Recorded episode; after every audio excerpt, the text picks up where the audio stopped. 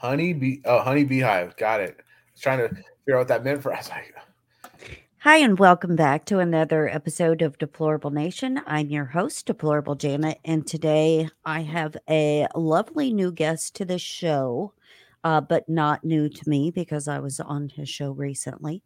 So, um, welcome, Mr. John the Fed. Uh, this is going to be an interesting conversation, uh, to say the least, and cover a wide range of topics but tell people what your show is sure. first of all and how you got started Sure thing. Well, first off, uh, thank you for for having me on your show, and not after coming on mine. Going, this guy's just just a just a loon. So Woo-hoo! yeah. So new number, who dis?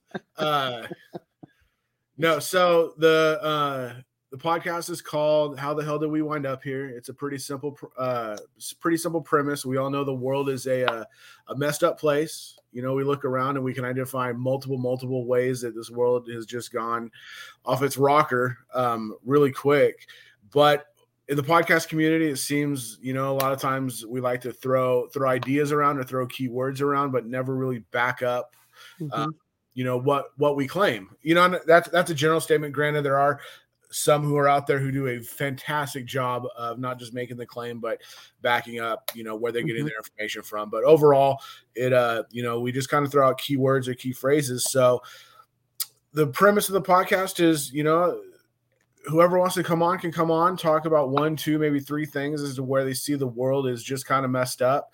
Uh, talk about kind of how it happened, backtrack it because we all know it didn't happen just by you know ha- happenstance or it didn't just spring up one day. You know, it's been you know Right. plan um, for a long time. If you backtrack, you can kind of see it, and then at the end, maybe talk a little bit about you know how to get out of it, how to you know live in your own matrix versus the matrix that this world, this realm, whatever you want to call it, is trying to present to you to live in, and um, and just be able to identify things a little bit better. Hey right and not only that but like what are solutions for you know uh, okay so things are messed up and this is the things you see but what can you do to Yeah. make it better not just as the world for a whole but like in your own life what can Right. you do and Yeah, how and- you start making solutions for your everyday life Yeah, and you know, almost everybody for the most part has, has come back with, you know, just pulling away, being able to do things, you know, for yourself on your own. If Mhm. you can grow food, if you can trade, if you can barter, if you have a skill that, you know, that can trade, you know, do what you can to get out of it and be able to, you know, make your world better. Because this it, it's too big of a it's too big of a, a machine that's out there that we're not going to change everything that's going on, but you can change things inside your own you know your own circle your own realm your own you know whatever you have going on so hmm Exactly. And not to mention make a huge difference in your basically your energy shift yeah and where you where you put your focus. and if yeah you you- choose to focus on everything negative and all the bad that's happening or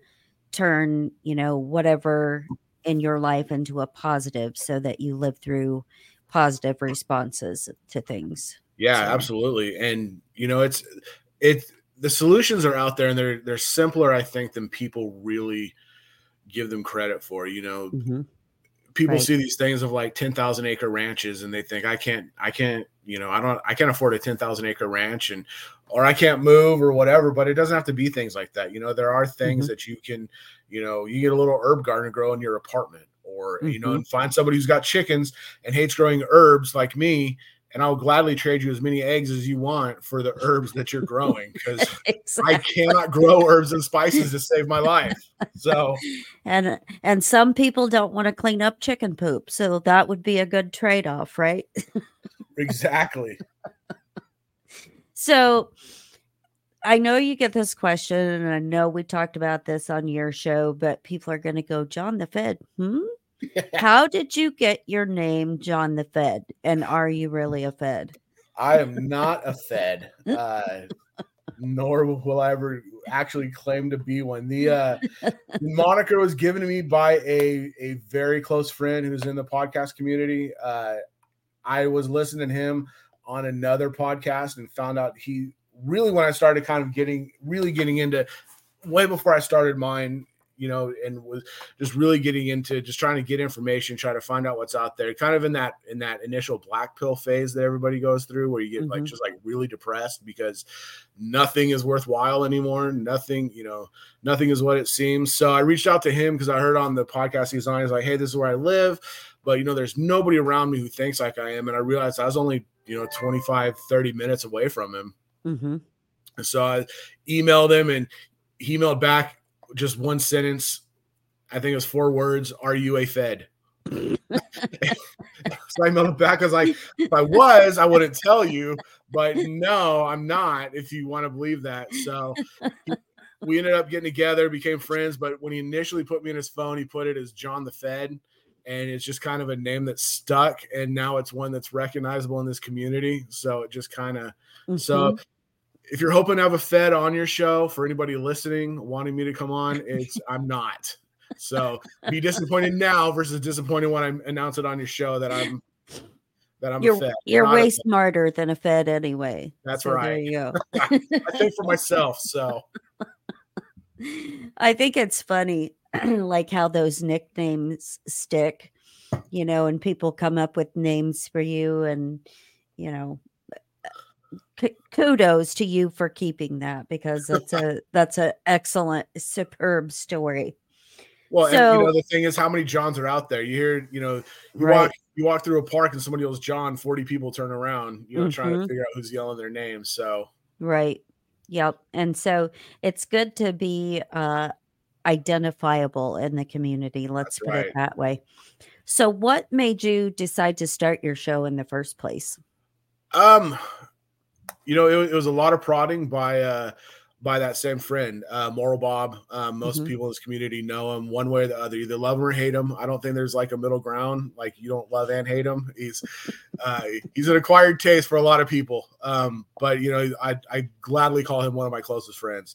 Mm-hmm. Um so it was it was him, you know, was sitting just sitting over the having lunch once a week or every other week or something like that, and just uh um you know, kind of talking. He's like, man, you you've got some good ideas. You should put it out there. You should put it out there. And um, I was like, eh, it's a lot of, you know, it's a lot to take on. I, just, I got a lot of going, you know, you can, you can, you can make excuses for everything. I got a lot going on, you know, their life and blah, blah, blah.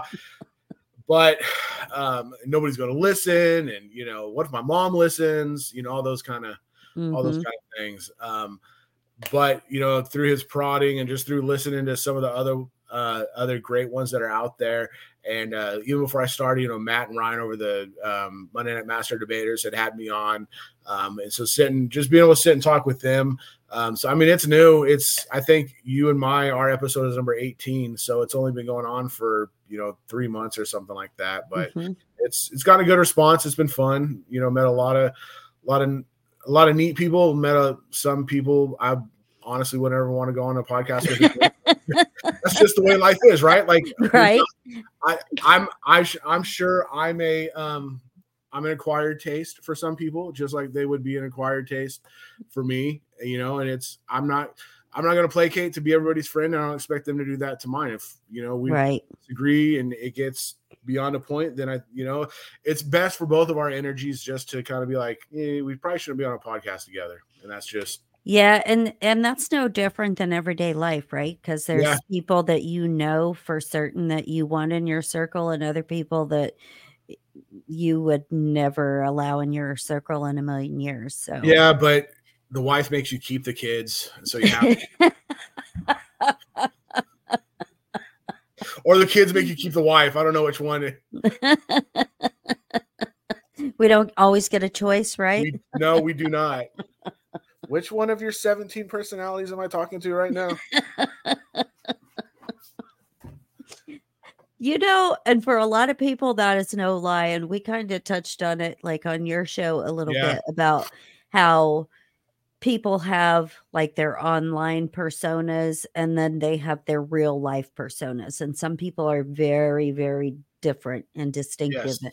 in the two. And some people put on an act like, you know, they're mumbling, bumbling idiots, and and when you meet them in real life, they're not like that at all. Right. So I guess it just depends on what your cup of tea is. Nobody's going to like everybody and nobody's going to get along with everybody. Nope. And that is completely all right. But please do not act like it is a junior high uh, mean girls fight or mean boys fight for that Right. matter. Right. Right. Keep it like a high school, like a middle school dance. Instead, you stay on that wall. I'll stay on this wall. We won't exactly. And when a pretty girl comes around, we'll both get real quiet. And not say a word. And Not say what exactly. So let me ask you, um, because when we were talking the other day, I found out that you know we we had some similarities because you grew up in California and my husband is from California. Okay. so, what made you move out of California in the first place? Um. So it was when my kids were young. My kids were I don't know one and three, two and four. You know, and when you have kids, so I've, I've always been kind of well. Let me let me kind of backtrack. Grew up in a very conservative household.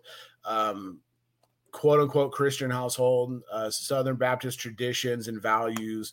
Um, for those of you who know what that means, then you absolutely know what that means. So I had those values instilled in me from an early age. Uh, you know, California was growing up. I didn't really pay much attention because my wife was either consumed with going surfing or playing baseball, and that was that was that was it. like school just kind of got in the way. So, but I didn't really pay attention to anything else. So, kind of go through life, get married. Um, but once you have kids, it kind of opens your eyes to certain things. You know, Right. like you're just not ready to introduce your kids to. You're not ready to, you know, have to deal with. You know, like how. And at that time, California was one of the first states, if not the first state, to really start pushing the um the whole thing about like boys can go into a girl's locker room, girls Right. can go into a boys' bathroom. And I'm, Mm, my kids at the time were, like I said, they were like two and four. And it was like this. I don't want to have to explain to a four year old why some girl is walking into his into the boys' bathroom. On the Mhm. flip side, I don't want to have to explain to my 14 year old boy when he gets to be that age why he doesn't need to feel like a girl that day and go into the boys' locker room or in the girls' locker room. Because I know that's what Mhm. would happen. Because that's what I would have done every day in high school. I would have been like, "No, I'm a girl today. I'm going in the girls' locker room. What do you do about it? Sorry." You know, and so uh, my wife is originally from Texas, which is where where we're at. Uh, we came back. She tricked me because we came back in the winter and the weather was nice. It wasn't 100 and 110 degrees or whatever. mhm, Saw the, the price of housing, the cost of living, you know, just everything. And Right. four times less than what California was. And the values were were what we wanted at the time. It's it's it's flipped in some areas of the bigger cities like Austin and excuse me, San Antonio and stuff like that. But it's mhm. For the most part, it's still got a lot of the, the kind of those traditional values, the the ones that you know um, that I still try to uphold to. Um, so in a, in a round long answer, uh, that's the reason why. It just because it was the right time. It was you know, I'd, and I'd also walked into uh to the job I was working at at the time, um, and uh, I just needed I needed to you know if I was going to advance the way that I wanted to, I needed to be able to have you know the space to be able to do that and Right. and everything else. So it just kind of kind of hit at the right time. It was the height of the housing market in California. We made way too much money on our house. You know, I not that I'm trying to brag or tell anybody that, but it just you know it just was what it was. Right. The cost, the cost of housing was so ridiculously cheap out here. It was just like, well, if we're going to do it, which I she had been working on me for you know, gosh, I don't know, a long time to move to move out to move out here, and so ended up pulling the trigger, and, and here we are. So, would you say that um, growing up in the family that you did, having been raised with very conservative values and and stuff like that, would you say that you've kind of always like used critical thinking? I'm not going to say been awake because that's that term has been hijacked and co-opted and whatever. But would you would you say that you know that has always kind of been ingrained in you to use like critical thinking to rationalize what you're hearing. Um, No, I don't. I don't think I don't think so. You know, I don't know if I necessarily would have labeled it as critical thinking, but I've always just been one of those who like if I look at something, I can autumn. I usually have a pretty good sense on whether or not it makes sense or not. Mm-hmm. You know, and it's and then if it really interests me, then I'll then I'll dive into it. You know, and you got to remember you're like me. So growing up, I didn't have a cell phone in my hand to be able to to try to find information. It was right. I would have had to have gone to the library. I'd had to check it, Encyclopedia Britannica. Britannica. Yeah, I would have had to do. I would have had to do all that stuff, and so mm-hmm. critical. It wasn't so much critical thinking as much as it was just if it didn't make sense, it didn't make sense. Right. And right. you know, and then like I said, if but it was also like I said, a lot of my time was spent, you know, surfing and inside the surfing community in California, which there's not a lot of critical thinking inside surfers' minds, you know, for for various chemical reasons. Um, so there there's that, but you know, but playing baseball on the flip side of that, there was a lot of I guess, and maybe not critical thinking, but analyzing because you would have to take into account what the situation was every pitch, every, you know, every at bat, every time you're on the field, every, every whatever. So there was, there was that. But, you know, growing up in the church, I was taught really to just accept what I was told rather mm-hmm. than, rather than try to critically think about that. So, right. but, you know, as a 15 year old, as a little kid, as a even in, in my early twenties, like JFK assassination, moon landing, you know, whatever you want to call the big conspiracies. Uh, I think like a lot, it, they they just didn't matter to me. Like it really, they just really didn't matter. Um, right. And a lot of things were just like, oh, well, that's just the way the world is, where it was taxes or, you know, whatever else. 9 11 was probably the real big thing that got me start critically thinking when I was just like, okay, that doesn't make any, you know, looking at things, that doesn't make any sense at all. I think that's really where it kind of started for me. Mm-hmm. Yeah, and I think that's a lot of people's um, starting point yeah. in the, not just in the community, but in you know, like holy cow, we've been lied to about right. that. Like, what else?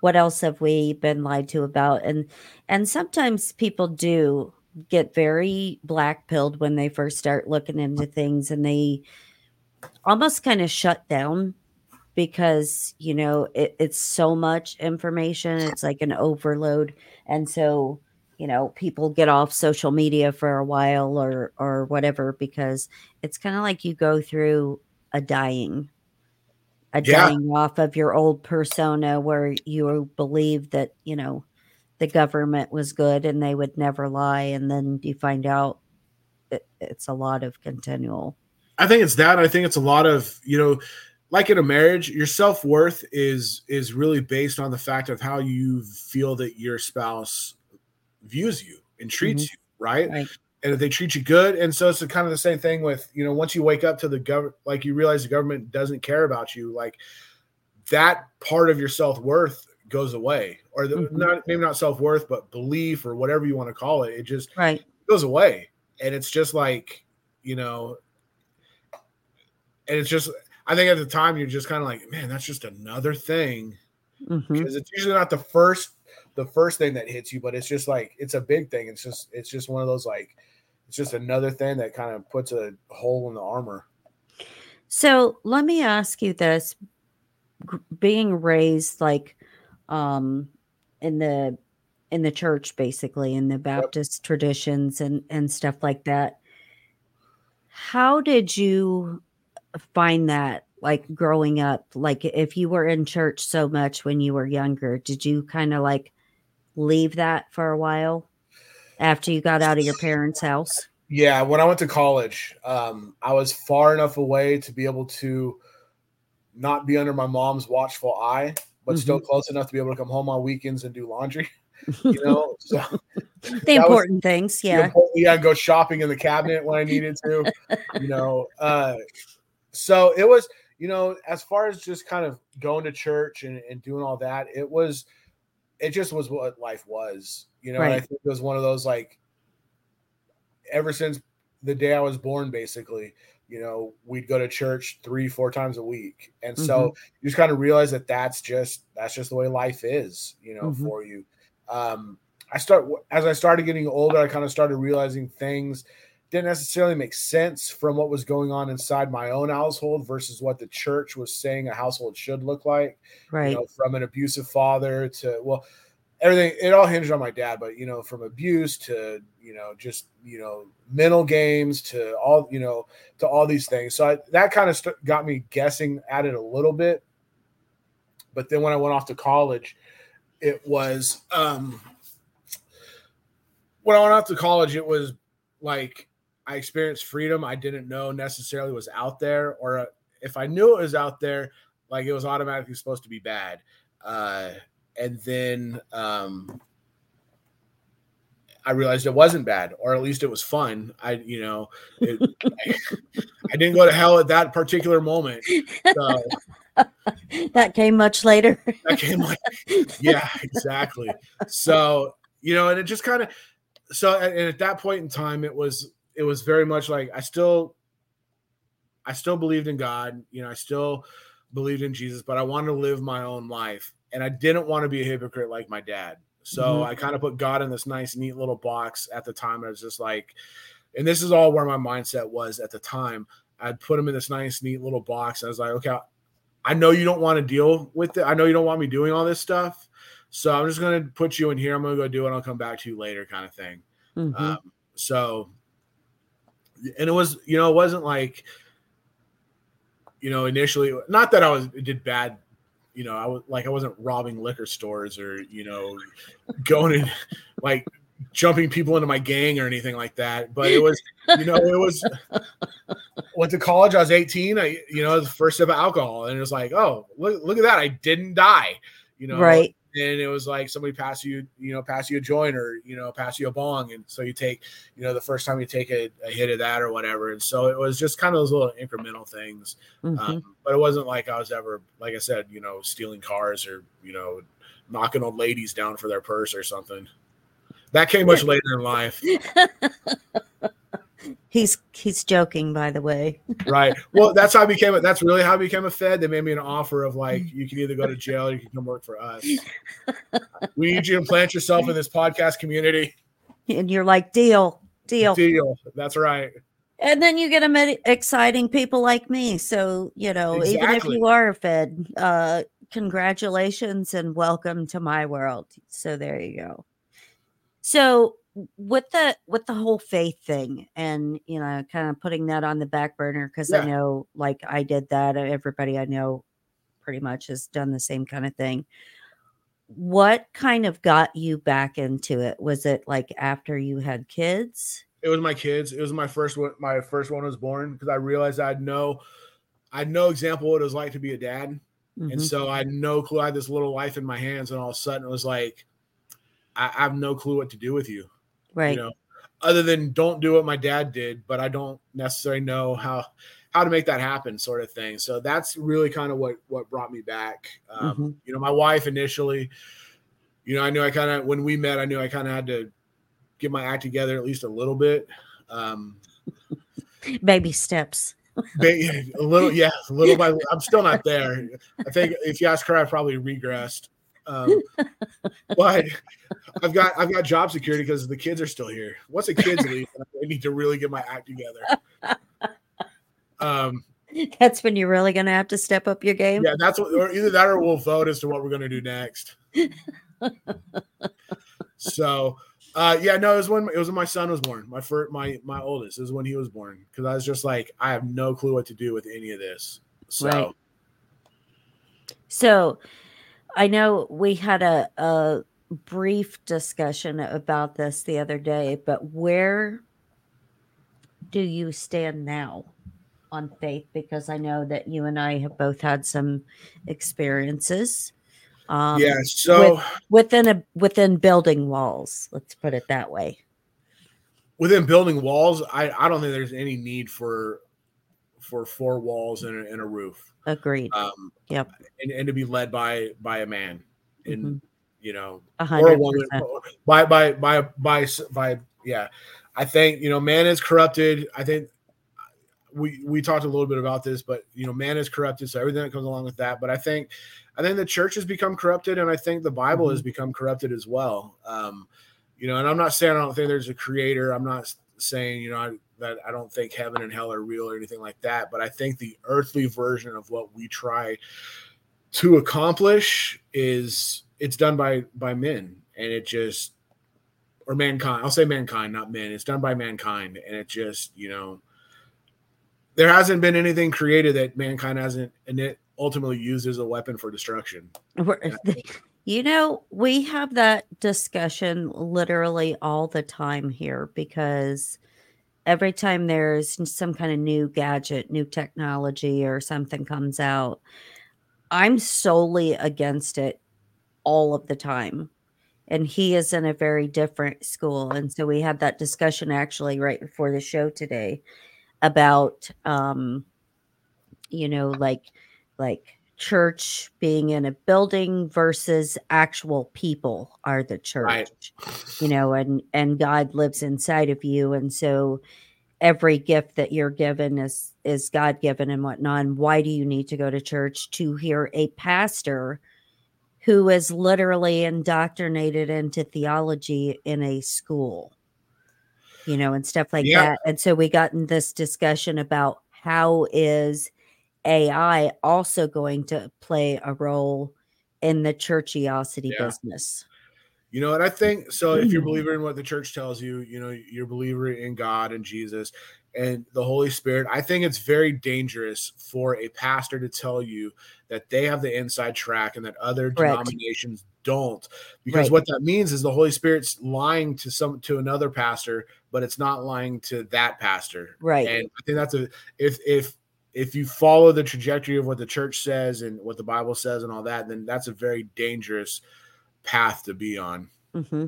and god did not create sex of religion you know and this is oh, Methodist. Oh, this is Baptist. S E C T. Okay. S E C T S.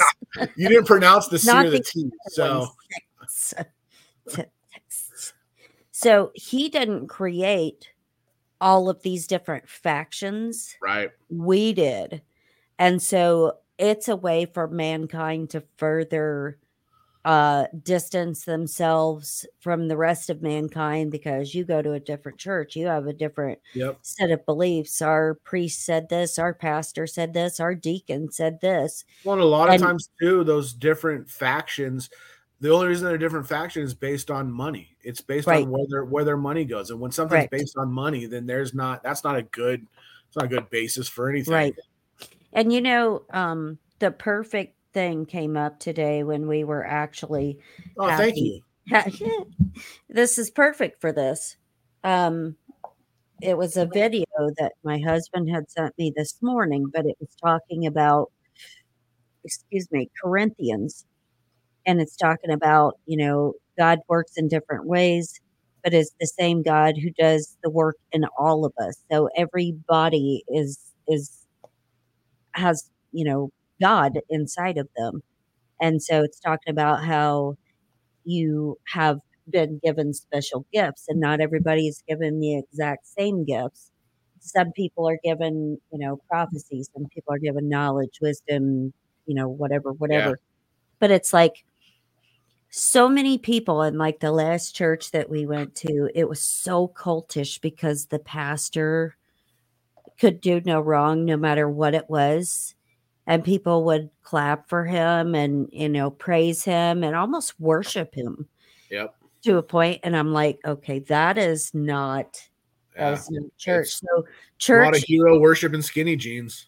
Exactly there's mm, that he definitely had the had the whole skinny jeans thing down as well obviously not the same kind of uh not the same era i grew up in right. I don't wear skinny jeans so, anyways, going back to um, the abuse from your dad, okay. was it mental? Was it physical? Was it both? What happened? Uh, it was a little bit of everything. Um, you know, it was it was a lot of mental abuse, but you know, it was I don't know two, three, four times a week of physical abuse as well, probably. Right. Um, and it was on me. Like he never he never physically abused my sister. My mom at certain times he he would. Um, and it wasn't he never he never hit her or slapped her, but it was a lot of more like pushing, uh, arm locks, you know, Mhm. those kind of those kind of things. So, um, but yeah, for me, it was a it was a mixture of both. Now, did you ever meet his father? Was his father the same kind of uh like mean personality?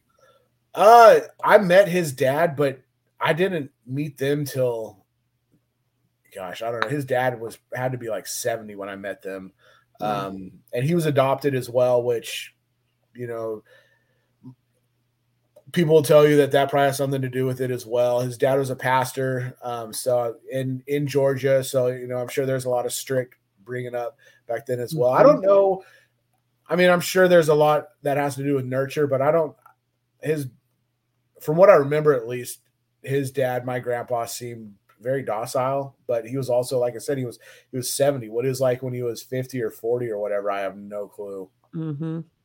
So, so how did your did your parents stay married, or was there a time that your mom like had had enough? So we we spent a lot of time at my grandparents' house um, on my mom's side. My mom's mom and dad. Uh, they lived in the same town, so there were lots of weekends that we were there. My mom, you know, talking to her later in life, uh, she tried to she she she she always apologizes because she's like I tried to keep it together, you know, because I thought at that time that was the right thing to do. I realize now I probably should have should have left Mhm. um, a lot earlier than, than everything happened.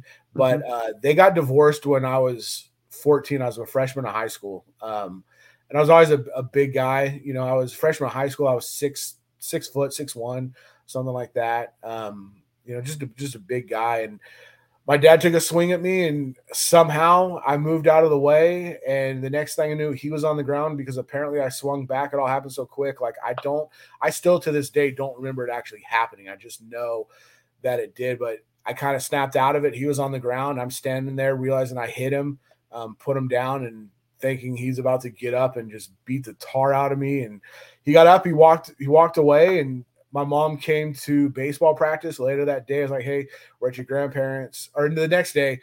Uh, she came to baseball practice. Hey, we're at your grandparents. You're gonna need to call them when uh when you get when you get done um, because your dad's filed for divorce. So that was that was that. So that's in the day when you call collect from a payphone and when you give your name, you, you just say, Hey, I'm ready to get picked up from from practice and then hang up. People don't even know what the hell you're talking about. They don't know what I'm talking about. Do you accept the charges from hey, I'm done with practice? Nope. Okay, bye. Please deposit 10 more That's cents. right. oh boy. So how did your how did your mom cope like after after they got divorced? So Was she happier or did she have a rough time? I think she was happier. Um, well, I don't know about happier. She was there was relief. You know, we we could all breathe. You know, Mhm. in whatever whatever sense of that f- phrase, whatever it means for for each one of us. But there was just there was just relief. There there wasn't tension. There wasn't you know wondering when that door opens, who's going to get the brunt of it, or anything like that. You know, it was it was tough. You know, luckily my grandparents were in a spot where they could help out. Um, you know, we lived with them for a little bit. You know, they helped with bills, they helped with, you know, transportation. My grandpa got me my first car, which was an absolute piece of junk, but it taught me how to work on cars. So Um, was mine. it was it had a roof that hung down, a ceiling that hung down below my head. It had, but it had a detachable face CD player. So, you know, I was I was styling. Well, you were fancy then. I was, I was, but everything else on there was, you know, you, it was the it was the car version of you remember like when your TV as a kid would kind of have the squiggly lines, you had to like hit it to like Mhm. yeah, that's basically what my car was as well. It was the automobile automobile version of that. You know, you had to hit it in certain places to get things running the way the way they were supposed to. Keep those hamsters going. I, So, I had a car exactly like that. So yes, I remember. but And uh, a TV like that too. So she she was relieved. Oddly enough, she got more support from her non-church friends than she did from her church friends. You know, Mhm. she got the divorce and it was a mixture of one, my dad was just he was like, other than the pastor, like the most like most like guy in the church. People couldn't believe he was just that way. He just, you know, because he put on a front, you know, in front Right. of people and behind closed doors is different. But to, it was also like she had a scarlet letter across her chest, and Mhm. her her female friends didn't know how to react to it because coming to find out later down the line, you know, they didn't want their husband around a newly divorced woman, which I mean, I guess I guess I get that, but at the same time, you know, if the church is supposed to be a hospital for the wounded, you Right. know, she was but she didn't get that. So again, like I said, she got she got more support and more healing from her from her non-church friends than Mhm. than she did from the people inside the church. hmm It's because they're so incredibly indoctrinated into their belief systems and like if you get divorced like you're going to hell and Right. you know all of these other things. Well we as human beings are not meant to be miserable and i can tell you because i've been i was divorced before i did not marry the first the right person. At, right off the bat i could say that. It was a huge mistake should have never been done you know and so by doing that and going through that i actually met the person i was meant to be with who makes life very happy and simple Right. but the church is so like it's so ingrained that that you can't do that and if you get divorced you're not going to heaven Yep. Yeah, it.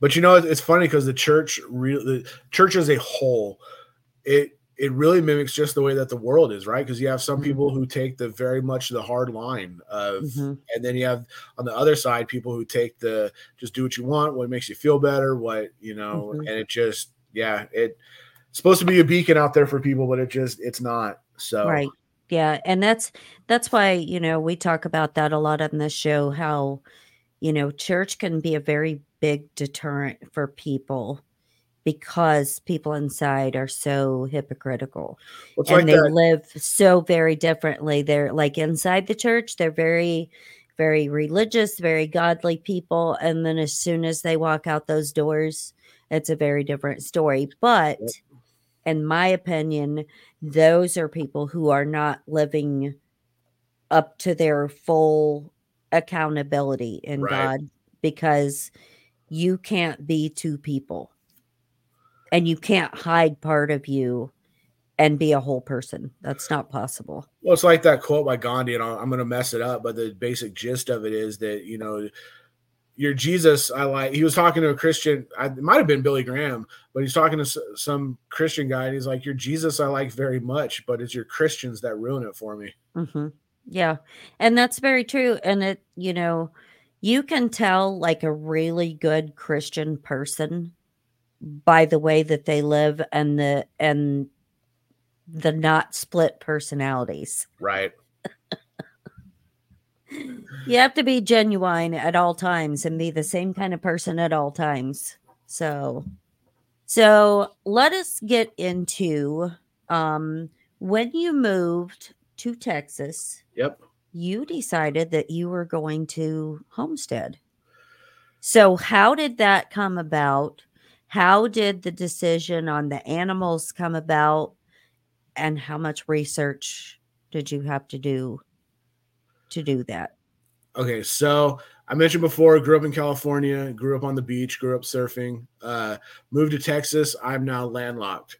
And so um, I realized, well, I'm not going to be surfing. I need to find something else to, you know, better my time with.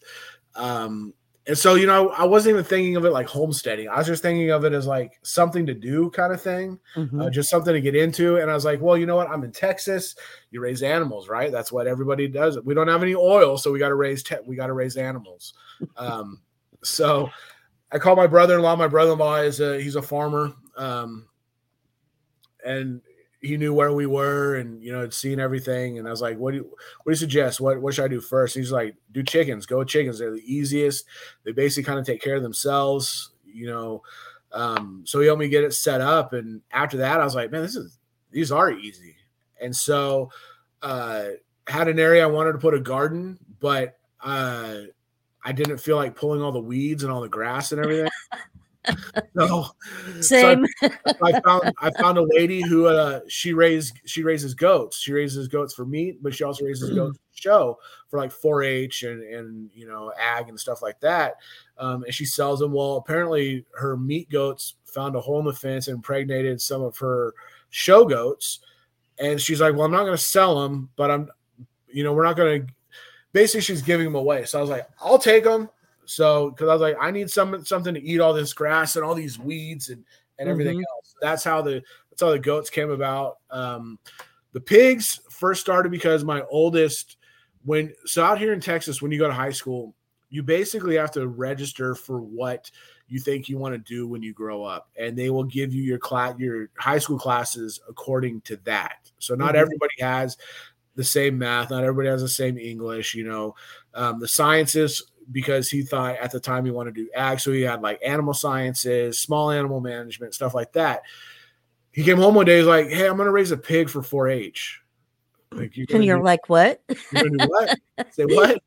You're like, I'm gonna raise a pig for 4-H. Oh, okay. You're gonna keep it in your room? Well, that's what I asked him. Like, where are you gonna keep it? He goes, I don't know. I was like, Well, where are you gonna get it from? I don't know. I was like, okay. So I called his uh his his teacher who's also the head of the 4-H, and he's like, "Well, the ag barn is full, um, so you're gonna have to find another place to keep it." And I was like, well, "Where do we get them?" And he's like, "Well, depending on what kind you want." I was like, "I want this as our first kind. If it dies, it's not gonna hurt financially." Raising raising a pig, that's what I want. Mm-hmm. So he gave me a couple numbers to call. So I called them, and the guys were like, "Yeah, we're at the very end of the season. We've only got a few left." First couple of people I called, they wanted like three thousand dollars for their pig. I'm like, "No, I'm not sure if thing's gonna make hard, it." Like, hard pass. what do you have for fifty? What do you have for fifty dollars and a dozen eggs? So, uh, found a guy who gave us a good deal um, on the last pig that he had, and so we brought it home and uh, put it in where the chickens were until we were able to make, basically make it like a pig area um, and stuff like that. So, and after that, I realized they were actually fairly easy because we had everything done. So, did that, and then my brother-in-law was like, "Hey, I've got some." Uh, like a couple years later, he's like, "Hey, I've got some people down there who want to raise, who want to buy turkeys. Do you feel like raising turkeys? I'll, you know, I'll, I'll give you a couple start or give you some, start you off." Um, and so that's how we got into turkey, you know, raising turkeys for Thanksgiving and stuff like that. So, um, chickens, pigs, turkeys. Oh, and then in the past year or so, we've started doing uh, bees as well. Um, so I want to know, um, like about that, like what what made you get into the bees? Uh, really, really I, I, like honey. Like, so really, what it is more than anything else is I've really tried to make it where I don't have to go to the store very often um, mm-hmm. just with the way prices of everything are going and everything like that. So you know that's why that's why I hunt. You know, just to fill my freezer. You know, mm-hmm. that's why we raise some of our animals is to fill our freezer or fill fill our freezer. You know, fill our fridge and you know do eggs and stuff like that. But the bees were just like honey started getting more and more expensive, and so I started looking into because I found out you can get like ag exemptions for bees and grants and all kinds of things. So I started looking into it and I found this place basically they will pay you to raise bees as long as they can come out and you know and inspect them and you know they'll take some honey but you can get honey from it anytime you want and all that kind of stuff so it just kind of just kind of lined up that way it's such an interesting thing because you know when when people talk about you know having a small farm or or things like that it's usually chickens and and stuff yeah you know, and very rarely do you ever run across anybody who does bees. But I find it fascinating because bees have been part of healing yes. therapies for thousands of years, like all the way back yeah. to ancient Egyptian times, you know, ancient Chinese times, whatever, they have always used that. And that's one of the things that they're discovering now for patients with mental health yep. um, or vets with PTSD disorder or whatever is apitherapy. Yeah. And, and it's bees. And it's from every component that you can get either from a bee or from their hive. Yeah. And, you know, it's, um, and that was kind of the deciding factor is as I started researching into it. Um, you know, because I've always I've always heard about kind of the the magical powers that honey has. That it's mm-hmm. you know just a magical elixir, and which mm-hmm. I firmly believe because I've put it on cuts, I've put it on you know open wounds, I've done you know done a lot of things with honey, and so started researching into that and kind of just figured out just even the vibration that the bees give off, being around it so much, how good it is for you, how good it is for your you know your animals, for mm-hmm. for your garden, for you know for everything that's out there. Mm-hmm. Um, and so I I don't know if I told you this actually on my podcast or, or afterwards or before, but you know, I um when we first got the bees, I I sprained my ankle something fierce, and you know, I was telling you like it went purple automatically, like mm-hmm. just just not overnight, like it just went, it was just purple. Um, and you know, after talking to a buddy, he suggested like, dude, go sit with your bees, put it up on the box, um, you know, let them just go around, which you know, everybody has this fear of bees, like that they're going to sting you, that they're going to do. And I think that's just, I, I don't want to use the word propaganda, but I think that's probably the best word to use is we're mm-hmm. taught to be afraid of bees because everybody, because the ones who are teaching to be afraid know the healing power that it has. The same right. thing with COVID, like when they told us not to be within six feet of each other because it took, took away that, that feel. And it's the same thing with bees. Like you can go, you can be around a bee and as long as you're not afraid, they're not afraid either. Like they right. pick up they pick up on your vibration as much as you pick up on theirs. So, anyways, went out there and just sat with them, grabbed a book. You know what? They're flying around me and they're landing on me, but they're not stinging because they're you know they're not worried about you know anything like that. And literally, like the next day, I woke up and that purple was gone. I was able to walk on my foot. You know, there are a few mm-hmm. times where I take a wrong step, it'd be a little tender or whatever, but it was just like the vibration from being out there with them for like three or four hours and just having him be around it was just like it, it healed my ankle. It was mm-hmm. it was amazing. But you know, even my my my youngest, he uh he was diagnosed with ADHD and he had real bad migraines. But after we got the bees, because they're kind of at the corner of his of where his bedroom is, like he's not on his ADHD medicine anymore. His migraines are gone as well. And I'm mm-hmm. I haven't researched it enough to say it's the bees, but we got the bees and it stopped. So well, and it's definitely has something to do with the bees because the bees have, you know, anywhere from like 125 to 250 hertz as yeah. far, you know, depending on what what is going on in the hive at that yep. particular time is why the vibration frequency changes.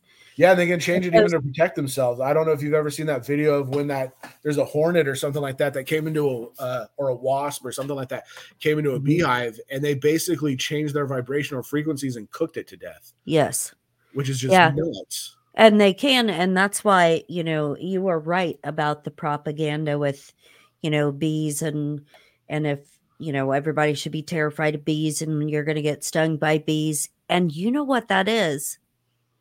That is a means to sell an EpiPen. Selling the fear to everybody that you are going to be stung to death. You're going to have all these, you know, awful symptoms. Your throat's going to swell, blah, blah, blah. Psychosomatic. So then you start feeling these things when really, in all actuality, that's not the case at all. It's right. just a, a means for big pharma to make more money in the first place. But because of the healing frequency, that's why your son is yeah. is better. And yep. he doesn't have that because what they release as far as you know the harmony of their in their frequency that is neurological healing frequency yeah. and that's why when they do the apitherapy they tune tuning forks to the frequency of bees right yeah yeah, you know, I think it's I think it's that with him, and I think it's the fact this kid never wears shoes unless he has mm-hmm. to, and so he's great. He grounds himself. so yep, he, yep. the grounding mixed with the vibrations of the of the bees, mm-hmm. it just you know, and it's things like that that just make me, you know, a true believer of you know just how much is out there in nature. If you can find real nature, you know, it's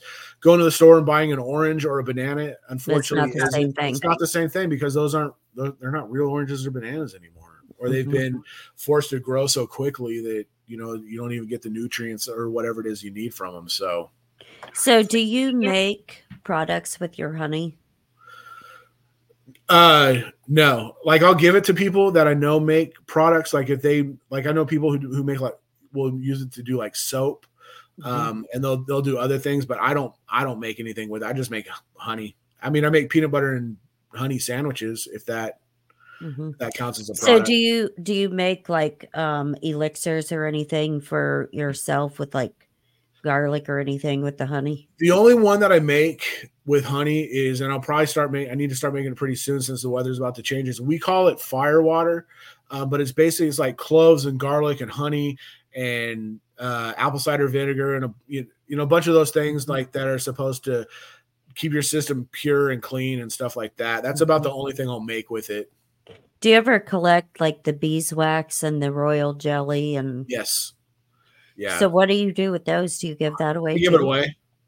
That's so crazy. I give it away or I'll trade it. Like I'll I go down to the locals farmer farmers market and I'll find people who kind of have things that I want Mhm. and I'll be like, "Hey, I've I've got bees, I've got this. I don't do anything with it. Would you be willing to trade me X amount of things for you know for for whatever it is that I have?" And Mhm. a lot of them are pretty much open to it. So, or I'll just give it, like I said, or I'll just give it away. That's fantastic though because there's there's so many products that come like from a beehive Right? that you can actually use for medicinal purposes. yeah. Like I would love to have your beeswax because I make soap out of beeswax. Do you? Uh-huh. See if I, I wonder if I can ship. I it. don't I don't use, you know, like a like a lot of people they're like, "Oh, you can't have soap unless you go through the saponification process Right. and use lye." You don't have to use lye No. at all.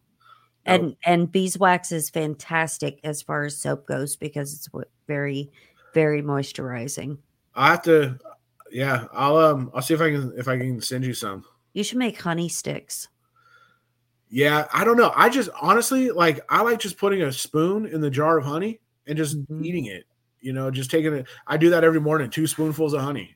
You know, just well, to- and it's it's great because you know the honey that you have is so pure. yeah, You can't buy that kind of stuff in the store, even if it says raw, unfiltered, whatever. It's not the same thing. Yeah, and people all. like it because they'll come over. You know, we have Mm. friends come over and they they know just to bring mason jars and they'll go out and just fill up their stuff. You know, Mhm. or whatever. It's the same thing with our with our chickens. Like they'll, you know, I'll just give their kids. I'm like, whatever eggs you guys get in the in the coop, you guys can have. So they'll, you know, the, the kids go out there with the baskets and you know, bring in the eggs or whatever. So So as far as like uh the turkeys for Thanksgiving and and stuff like that, a lot of people when they raise like chickens and stuff, they'll only raise like chickens for eggs. They don't raise meat Right. chickens or whatever.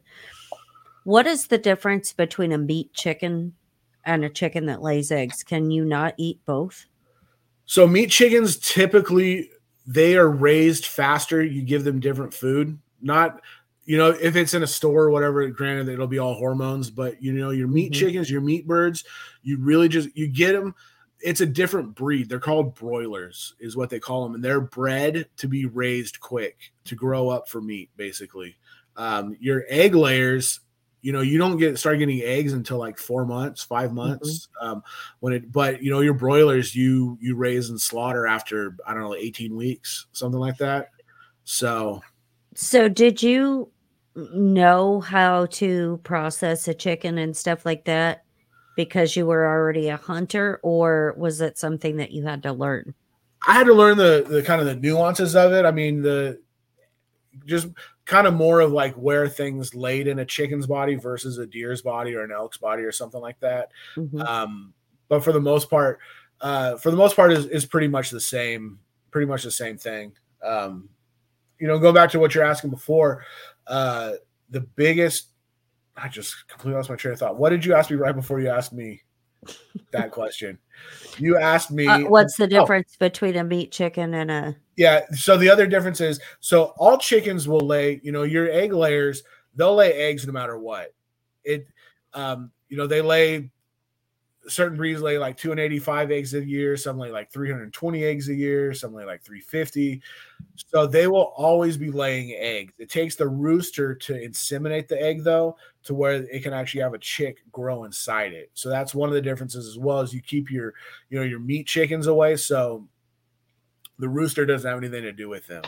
And then you have your production, your egg layers, where if you're gonna, you know, have you know have grow, you know, chicks or whatever, you keep them all together as well. So So what do you do with your goats?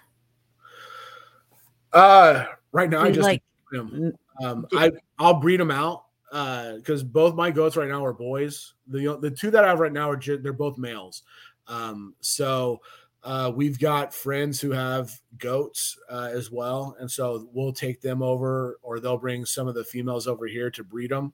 Um, and then typically I'll get you know one or two of the of the goats that are bred. And then we'll raise them for meat. If we get a female, then we'll milk it and we'll use it for, you know, goat milk, goat butter, you know, all those kind of things as well. do you guys make your own like milk and butter? Yeah.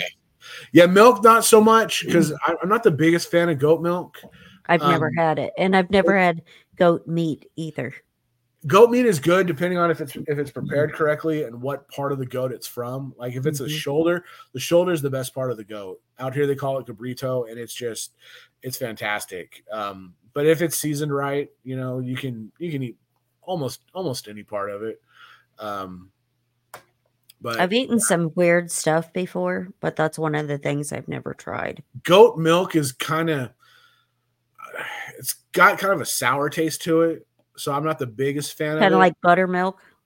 yeah it's a little bit more than buttermilk a little bit more I gamey don't than I would like that. Mm-mm. no it's um and same thing with goat cheese like goat cheese has kind of got a, a a very blue cheesy kind of tang to it Yeah, I like goat cheese so it's because I but- like blue cheese, but I've never, I've never tried the milk. That's not something that's like Yeah. super common to if I find get the milk, here. basically I'll trade. There's somebody down the road who they've got they've got cows, and so I'll trade them my goat milk for their cow milk. You know, because their cow milk is unpasteurized, unheated, it's raw. mhm. So that's what that's what we get because that's what I like. I've never had raw cow milk either. It's like drinking heavy heavy cream. It's so oh, I would good. like that. Oh, it's so good. I like to cook with heavy cream. yeah, it's so good. It's just thick Ah. and rich and full of nutrients. It's so good. so obviously, you know, when I start my farm, uh, Right. sometime I'm gonna have to call you to get some help I'll be out Um, there. because because I have no idea uh, how to do those kind of things. Yeah. Oh, you'd asked me before if you know, kind of like how I got into it and how it. Most of this stuff though is kind of like just the way I I am in life in general. Is I kind of jump in and then I look around when I'm in the middle of it and go, Mhm. okay, where do we need to correct while we're here? You know, I don't. I if it's something I want to do, typically I I I do it for the most part. Um, and then I kind of look around and figure, well, sh- a should I have done this, and b if I'm still supposed to be doing it, what what exactly am I doing right now? Mhm. So, whatever happened with the pig? Do you still have pigs now? We you do, have more we, than one pig? uh, so uh, we raise them, and then um, my oldest he did FFA, so we, we'd always take it to auction. My youngest is doing FFA and 4-H now, so you know when we raise the pigs, then they take them to, to show, and then they get they get auctioned off. Um, but then we raise, we just uh, so typically we'll try to raise like four.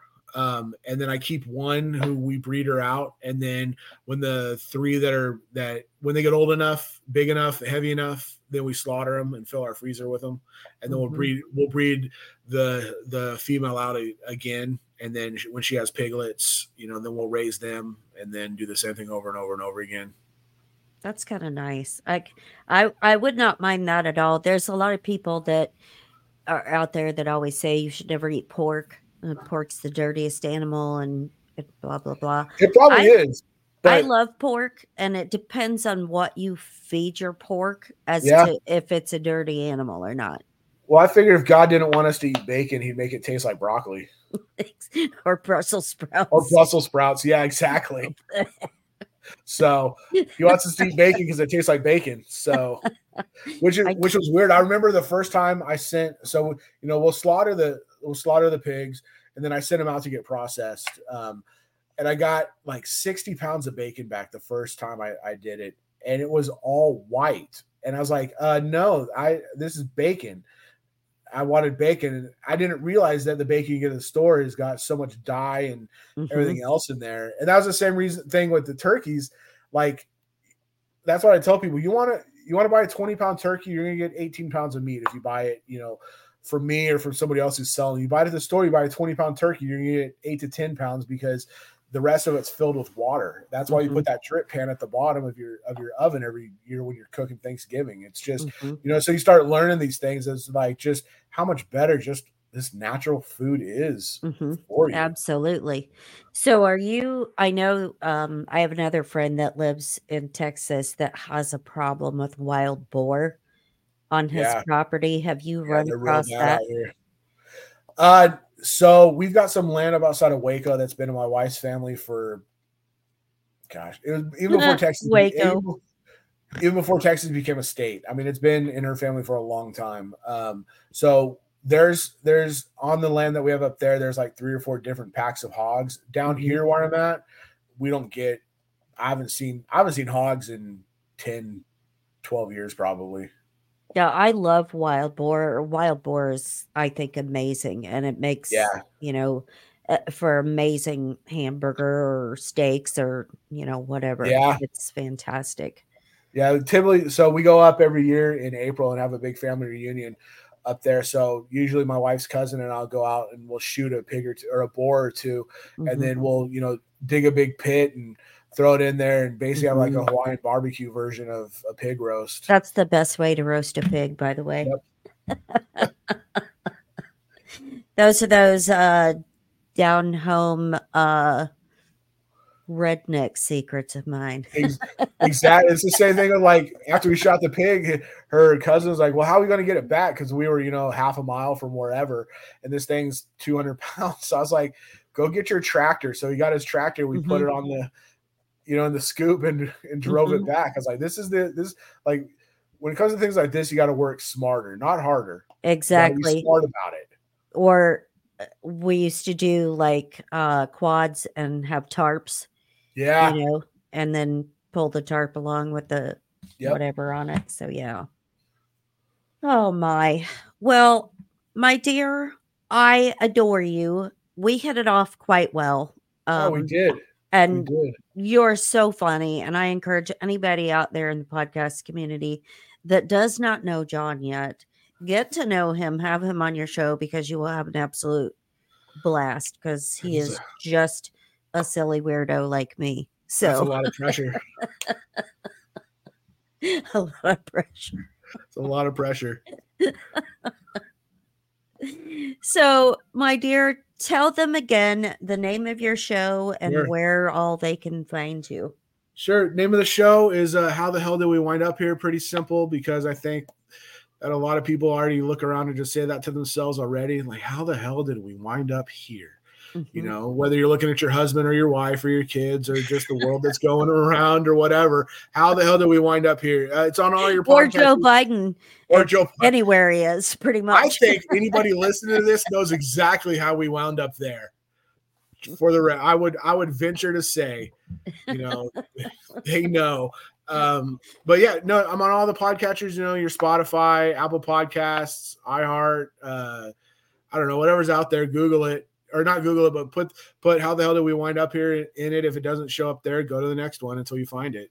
Um, Mhm. and then find me on Instagram as well. Uh, how the hell did we wind up here? Uh, all one word. Um, if you can't find me, go to go to deplorable Janet's Instagram, and I'm on there at least following her. I don't know if she follows me or not, but I do follow you. she does. So now I've made it. Now I've made it. If I get deplorable Janet following me, then then I have made it. So I've been I've been followed by worse. So That's when people delete their accounts. I would if I could remember my password. That's the problem. You have to remember your password for all these things. Yes, that means you're stuck with me. I've been stuck with way worse, Janet. I would gl- I would gladly be stuck with you. well, my dear, it was an absolute pleasure to have Yeah, you on this you show again. today. Thank you for coming on. Uh, keep up the good work with the bees. That is super exciting. And someday I'm going to run down there and visit you. And Please, uh, I got a chicken coop that needs to be cleaned. so come on down. Oh yeah, I don't. I am really good at cleaning up poop. Obviously, I've done that my whole life. So yeah, I'll be down there, uh, petting your animals, chilling with the bees, Yeah, collecting some honey and stuff. There you go. So, thank you again for joining me. Thanks for listening, everybody. Make sure you go like, share, subscribe, download his podcast, follow him on Instagram. And for me and for John the Fed, we'll see you next time. Have a good one. Sounds good. Thank you.